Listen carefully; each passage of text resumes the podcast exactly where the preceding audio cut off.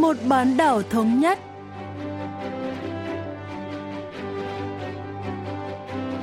Thanh Hảo xin kính chào quý vị và các bạn. Mời quý vị và các bạn cùng theo dõi chuyên mục Vì một bán đảo thống nhất của Đài Phát thanh Quốc tế Hàn Quốc KBS World Radio. Trong phần 1 diễn biến quan hệ liên triều, chúng ta sẽ nghe phân tích về khả năng nối lại đối thoại phiệt nhân hóa Mỹ-Triều. Ở phần tiếp theo cận cảnh Bắc Triều Tiên, mời các bạn tìm hiểu về các chiến dịch tin tặc ở miền Bắc.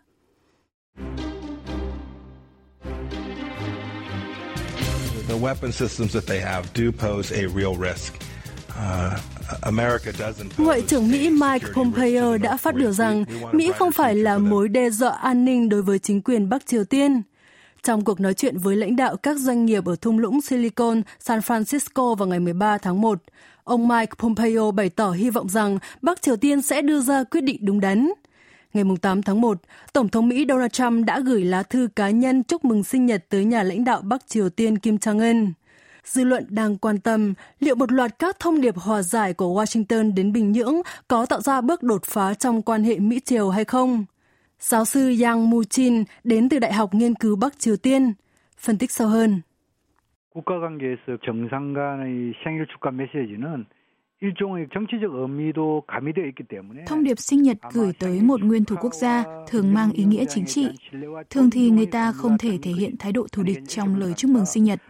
Bằng cách gửi thư chúc mừng sinh nhật tới Chủ tịch Kim, Tổng thống Trump đã thể hiện sự tin tưởng và tôn trọng đối với nhà lãnh đạo Bắc Triều Tiên.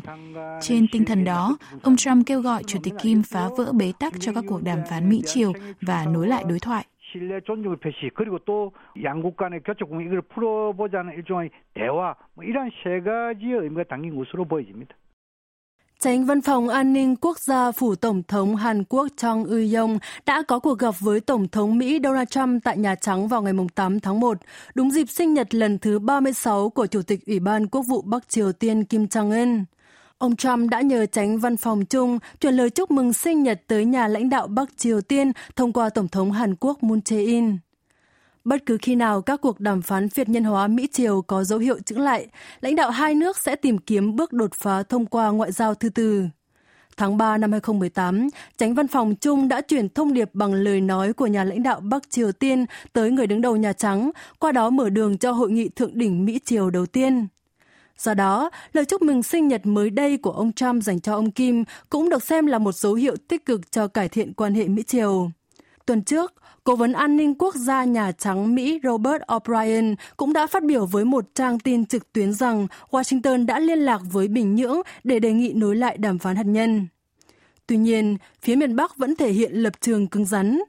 Ngày 11 tháng 1, Cố vấn Bộ Ngoại giao Bắc Triều Tiên Kim Kê Quan tuyên bố Bình Nhưỡng sẽ không bao giờ lặp lại một cuộc hội đàm như hội nghị thượng đỉnh lần thứ hai ở Việt Nam. Tại đó, Bắc Triều Tiên đề xuất hủy bỏ một cơ sở hạt nhân trọng yếu để đổi lại việc dỡ bỏ một số lệnh trừng phạt của Liên Hợp Quốc. Giáo sư Yang Muchin phân tích.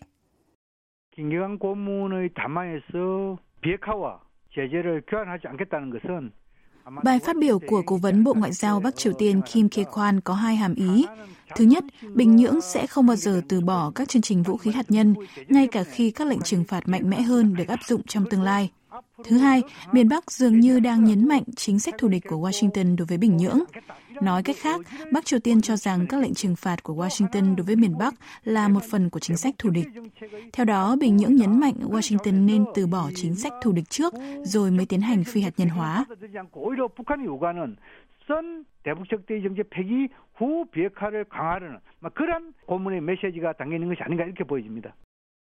Tuyên bố của Cố vấn Bộ Ngoại giao Bắc Triều Tiên Kim Kê Quan là thông điệp đầu tiên của Bình Nhưỡng với thế giới bên ngoài kể từ khi nhà lãnh đạo Kim Jong-un chủ trì phiên họp toàn thể của Đảng Lao động cuối năm ngoái. Trong bài phát biểu, Bắc Triều Tiên bày tỏ không tin tưởng và không hài lòng với Mỹ, cho thấy nguy cơ nước này không còn bị ràng buộc bởi các cuộc đàm phán hạt nhân, vốn chỉ phơi bày những khác biệt lớn trong quan điểm của hai nước Mỹ-Triều. Tuy vậy, Bình Nhưỡng vẫn chưa từ bỏ mong muốn đối thoại. Cố vấn Kim Kê Quan cũng nói rằng chính quyền Bắc Triều Tiên đã trực tiếp nhận được thư cá nhân chúc mừng sinh nhật nhà lãnh đạo Kim từ Tổng thống Mỹ, phần nào cho thấy các kênh liên lạc giữa hai nước vẫn đang hoạt động. Giáo sư Yang Muchin lý giải. 북미 간의 연락 채널은 한 4개 정도 있는 것으로 분석이 됩니다. 잘 알려진 대로 뉴욕 채널이 Được biết có khoảng 4 kênh liên lạc giữa Bắc Triều Tiên và Mỹ, trong đó có kênh New York, các tổ chức phi chính phủ và Ủy ban đình chiến quân sự tại làng đình chiến Bản Môn Điếm. Ngoài ra, có vẻ một đường dây nóng giữa lãnh đạo hai nước đã được thiết lập sau hội nghị thượng đỉnh đầu tiên tại Singapore. Bắc Triều Tiên thường đề cập đến các điều kiện tiên quyết cho phi hạt nhân hóa, nói rằng họ không có lý do sở hữu vũ khí hạt nhân, miễn là Mỹ không đe dọa quân sự và từ bỏ chính sách thù địch với miền Bắc. Điều đó có nghĩa là Bình Nhưỡng sẽ không thực hiện bất kỳ biện pháp phi hạt nhân hóa nào trừ khi Mỹ loại bỏ những trở ngại đối với sự tồn tại và phát triển của Bắc Triều Tiên. Tôi nghĩ thông điệp chính của miền Bắc là nếu Mỹ thể hiện thiện chí sẵn sàng chấp nhận yêu cầu của Bình Nhưỡng, thì Bắc Triều Tiên sẵn sàng tham gia đối thoại bất cứ lúc nào. 이렇게 이야기하고 있죠. 북한 입장에서는 미국의 확고한 징표를 가지고 나온 다음에는 언제든지 비핵화 대화를 할 수 있다. 이것이 어, 북한 입장이 아닌가 생각됩니다.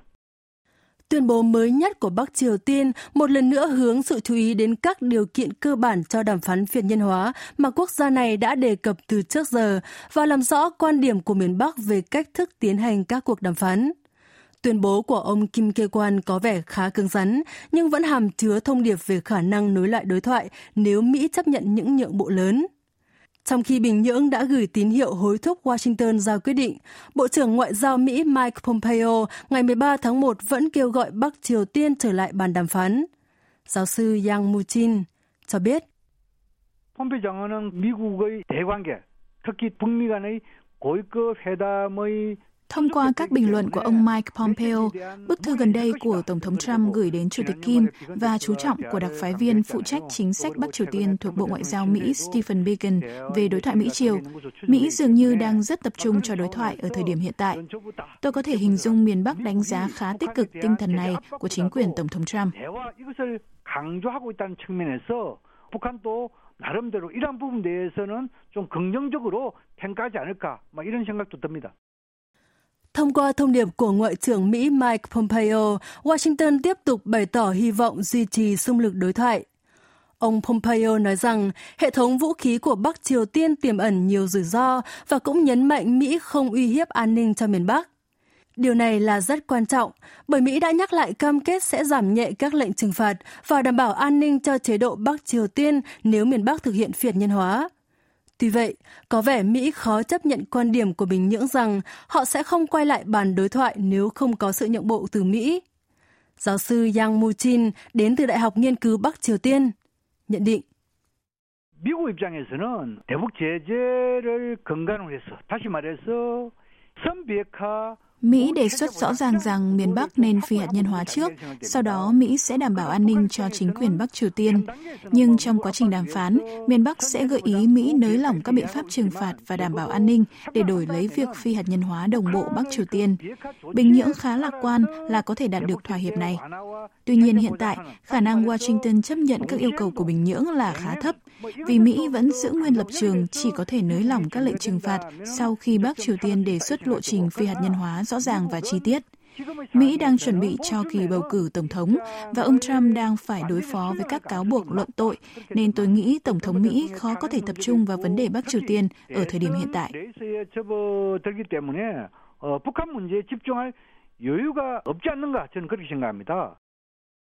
Tổng thống Trump đang tiến vào chiến dịch tái tranh cử năm nay.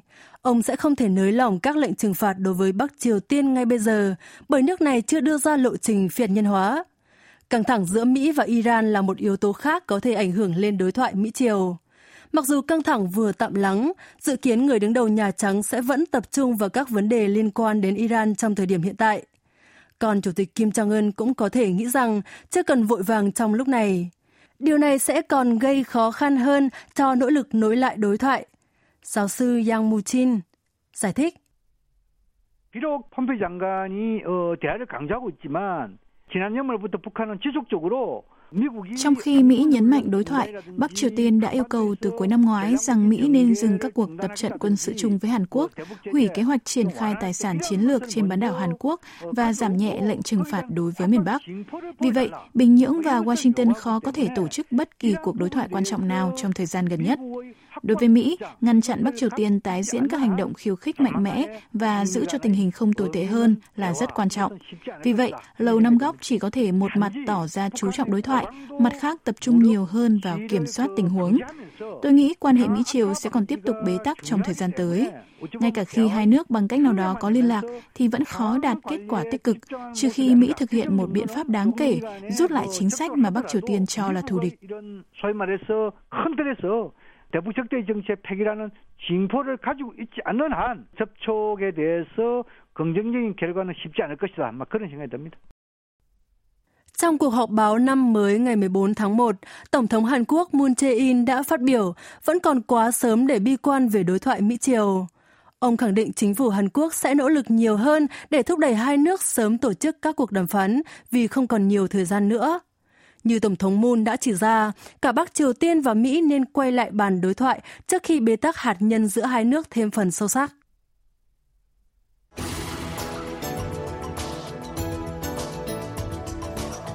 Gần đây, Bắc Triều Tiên đã liên tục thực hiện các cuộc tấn công mạng rộng rãi. Tuần trước, một công ty an ninh mạng của Nga cho biết nhóm tội phạm mạng Lazarus của miền Bắc đã đánh cắp tiền điện tử bằng ứng dụng nhắn tin Telegram. Tháng trước, hãng Microsoft Mỹ đã kiện một nhóm tin tặc Bắc Triều Tiên với cáo buộc đánh cắp thông tin người dùng. Rõ ràng, các hoạt động không gian mạng độc hại của Bắc Triều Tiên đang đe dọa đến toàn thế giới. Những tin tặc đó là ai và tại sao chế độ Cộng sản lại nuôi dưỡng lực lượng khủng bố không gian mạng? Hôm nay, chúng ta sẽ tìm hiểu về các tổ chức tin tặc của Bắc Triều Tiên cùng với giáo sư Trang Ngân Chan đến từ Viện Giáo dục Thống nhất thuộc Bộ Thống nhất. 북한이 해커를 육성하는 목적이 있는데요. 일단 가장 중요한 목적이 Đối với Bắc Triều Tiên, một trong những mục đích quan trọng nhất của đào tạo tin tặc là hoàn thành giai đoạn cuối cùng của công tác chuẩn bị chiến tranh. Chiến lược quân sự cơ bản của miền Bắc gồm 3 nguyên tắc, tấn công phòng thủ bất ngờ, chiến thuật chớp nhoáng với các trận đánh nhanh và mang tính quyết định và chiến tranh lai.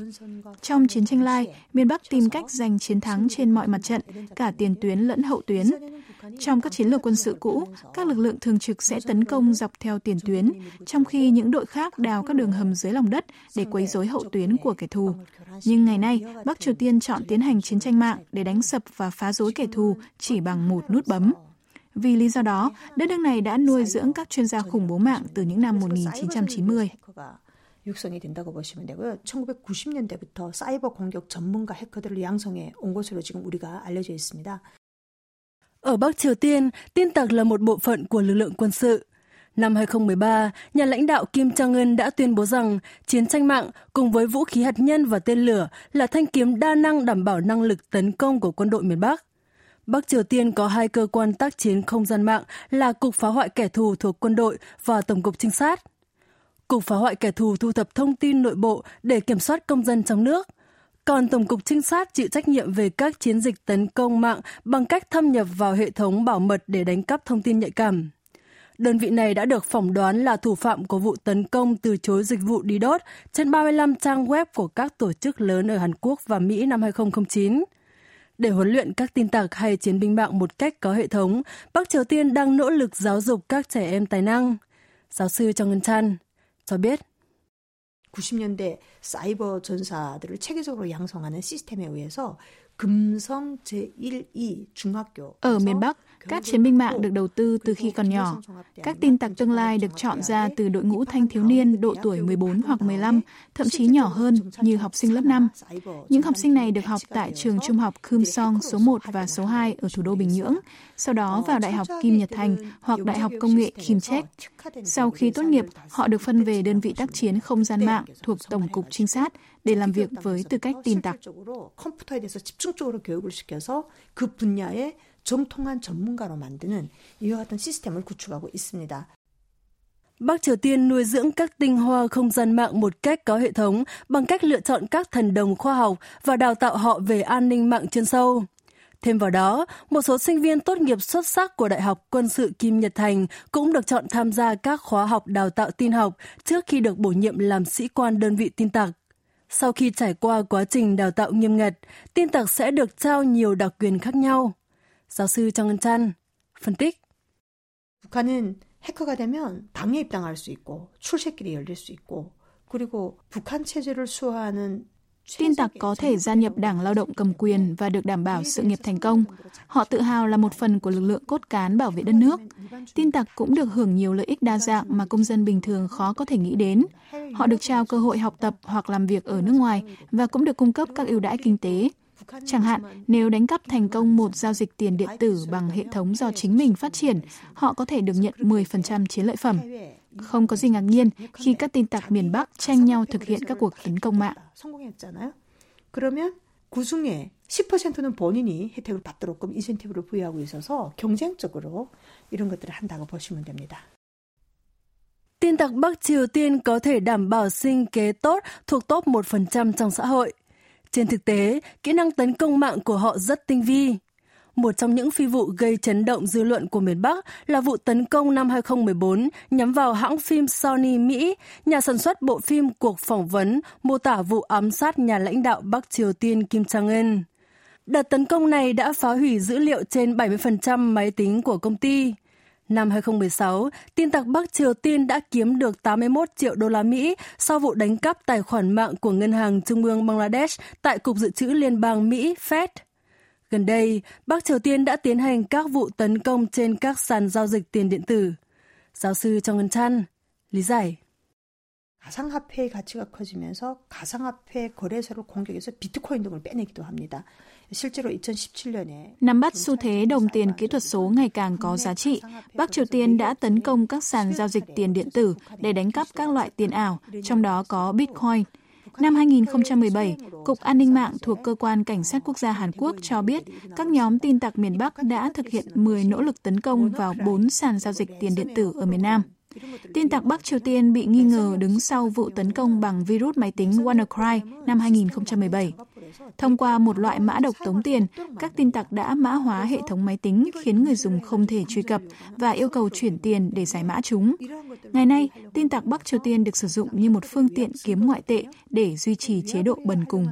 최대 통치 자금을 마련하려는데 이게 지금 사실상 어렵잖아요. 그래서 외화를 취득하기 위한 목적에서 사실상 이러한 것들을 한다고 보시면 됩니다. Bắc Triều Tiên đã phải chịu các lệnh trừng phạt mạnh mẽ do Hội đồng Bảo an Liên Hợp Quốc áp đặt sau vụ thử hạt nhân năm 2017. Trong tình thế này, Bình Nhưỡng đang cố gắng tìm kiếm một bước đột phá bằng cách đánh cắp tiền điện tử thông qua tấn công mạng. Theo báo cáo của Hội đồng Bảo an, Bắc Triều Tiên đã thu thập trái phép 570 triệu đô la Mỹ sau 5 lần tấn công các sàn giao dịch điện tử ở Đông Á từ năm 2017 đến tháng 9 năm 2018. Một công ty an ninh của Nga mới cho hay Bắc Triều Tiên đang đánh cắp tiền kỹ thuật số bằng một phương pháp đột nhập mới. Cùng với Nga, Trung Quốc và Iran, Bắc Triều Tiên đã bị đưa vào danh sách các quốc gia có tính đe dọa mạng nghiêm trọng. Các nước này được cho là có dính líu tới một số sự cố tấn công mạng khét tiếng nhất 10 năm qua, xét về phạm vi thiệt hại, phương pháp tấn công và hậu quả gây ra cho ngành công nghệ thông tin. Mỹ đã trừng phạt các tin tặc Bắc Triều Tiên, trong đó có Park Jin-hyuk, người gây thiệt hại lớn cho mạng máy tính toàn cầu suốt 3 năm kể từ năm 2014. Giáo sư Trong Ngân Chan đến từ Viện Giáo dục Thống nhất thuộc Bộ Thống nhất, cho biết. 어, 미국 같은 경우에는 모든 해킹을 국가 차원의 공격으로 취급해서 공격자를 추적해서 실체를 밝히고 Mỹ coi tất cả các nỗ lực tấn công mạng chính là tấn công vào an ninh quốc gia và đã theo dõi sát sao, công khai danh tính và truy lùng các tin tặc. Tháng 9 năm 2018, Bộ Tư pháp Mỹ buộc tội lập trình viên Bắc Triều Tiên Park Jin-hyuk có âm mưu thực hiện các cuộc xâm nhập máy tính và gian lận điện tín. Tháng 9 năm 2019, Bộ Tài chính Mỹ đã quyết định áp dụng các biện pháp trừng phạt đối với ba nhóm tin tặc thuộc Tổng cục Trinh sát của miền Bắc. Tuy vậy, rất khó để trừng phạt các tin tặc.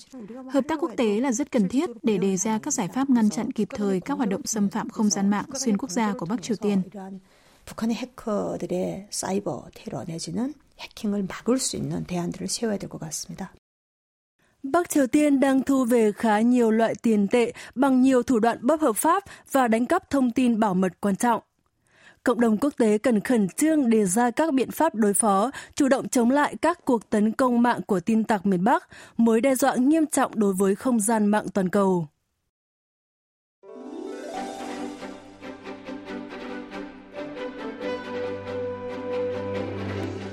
Vị và các bạn vừa lắng nghe chuyên mục Vì một bán đảo thống nhất của Đài Phát thanh Quốc tế Hàn Quốc KBS World Radio.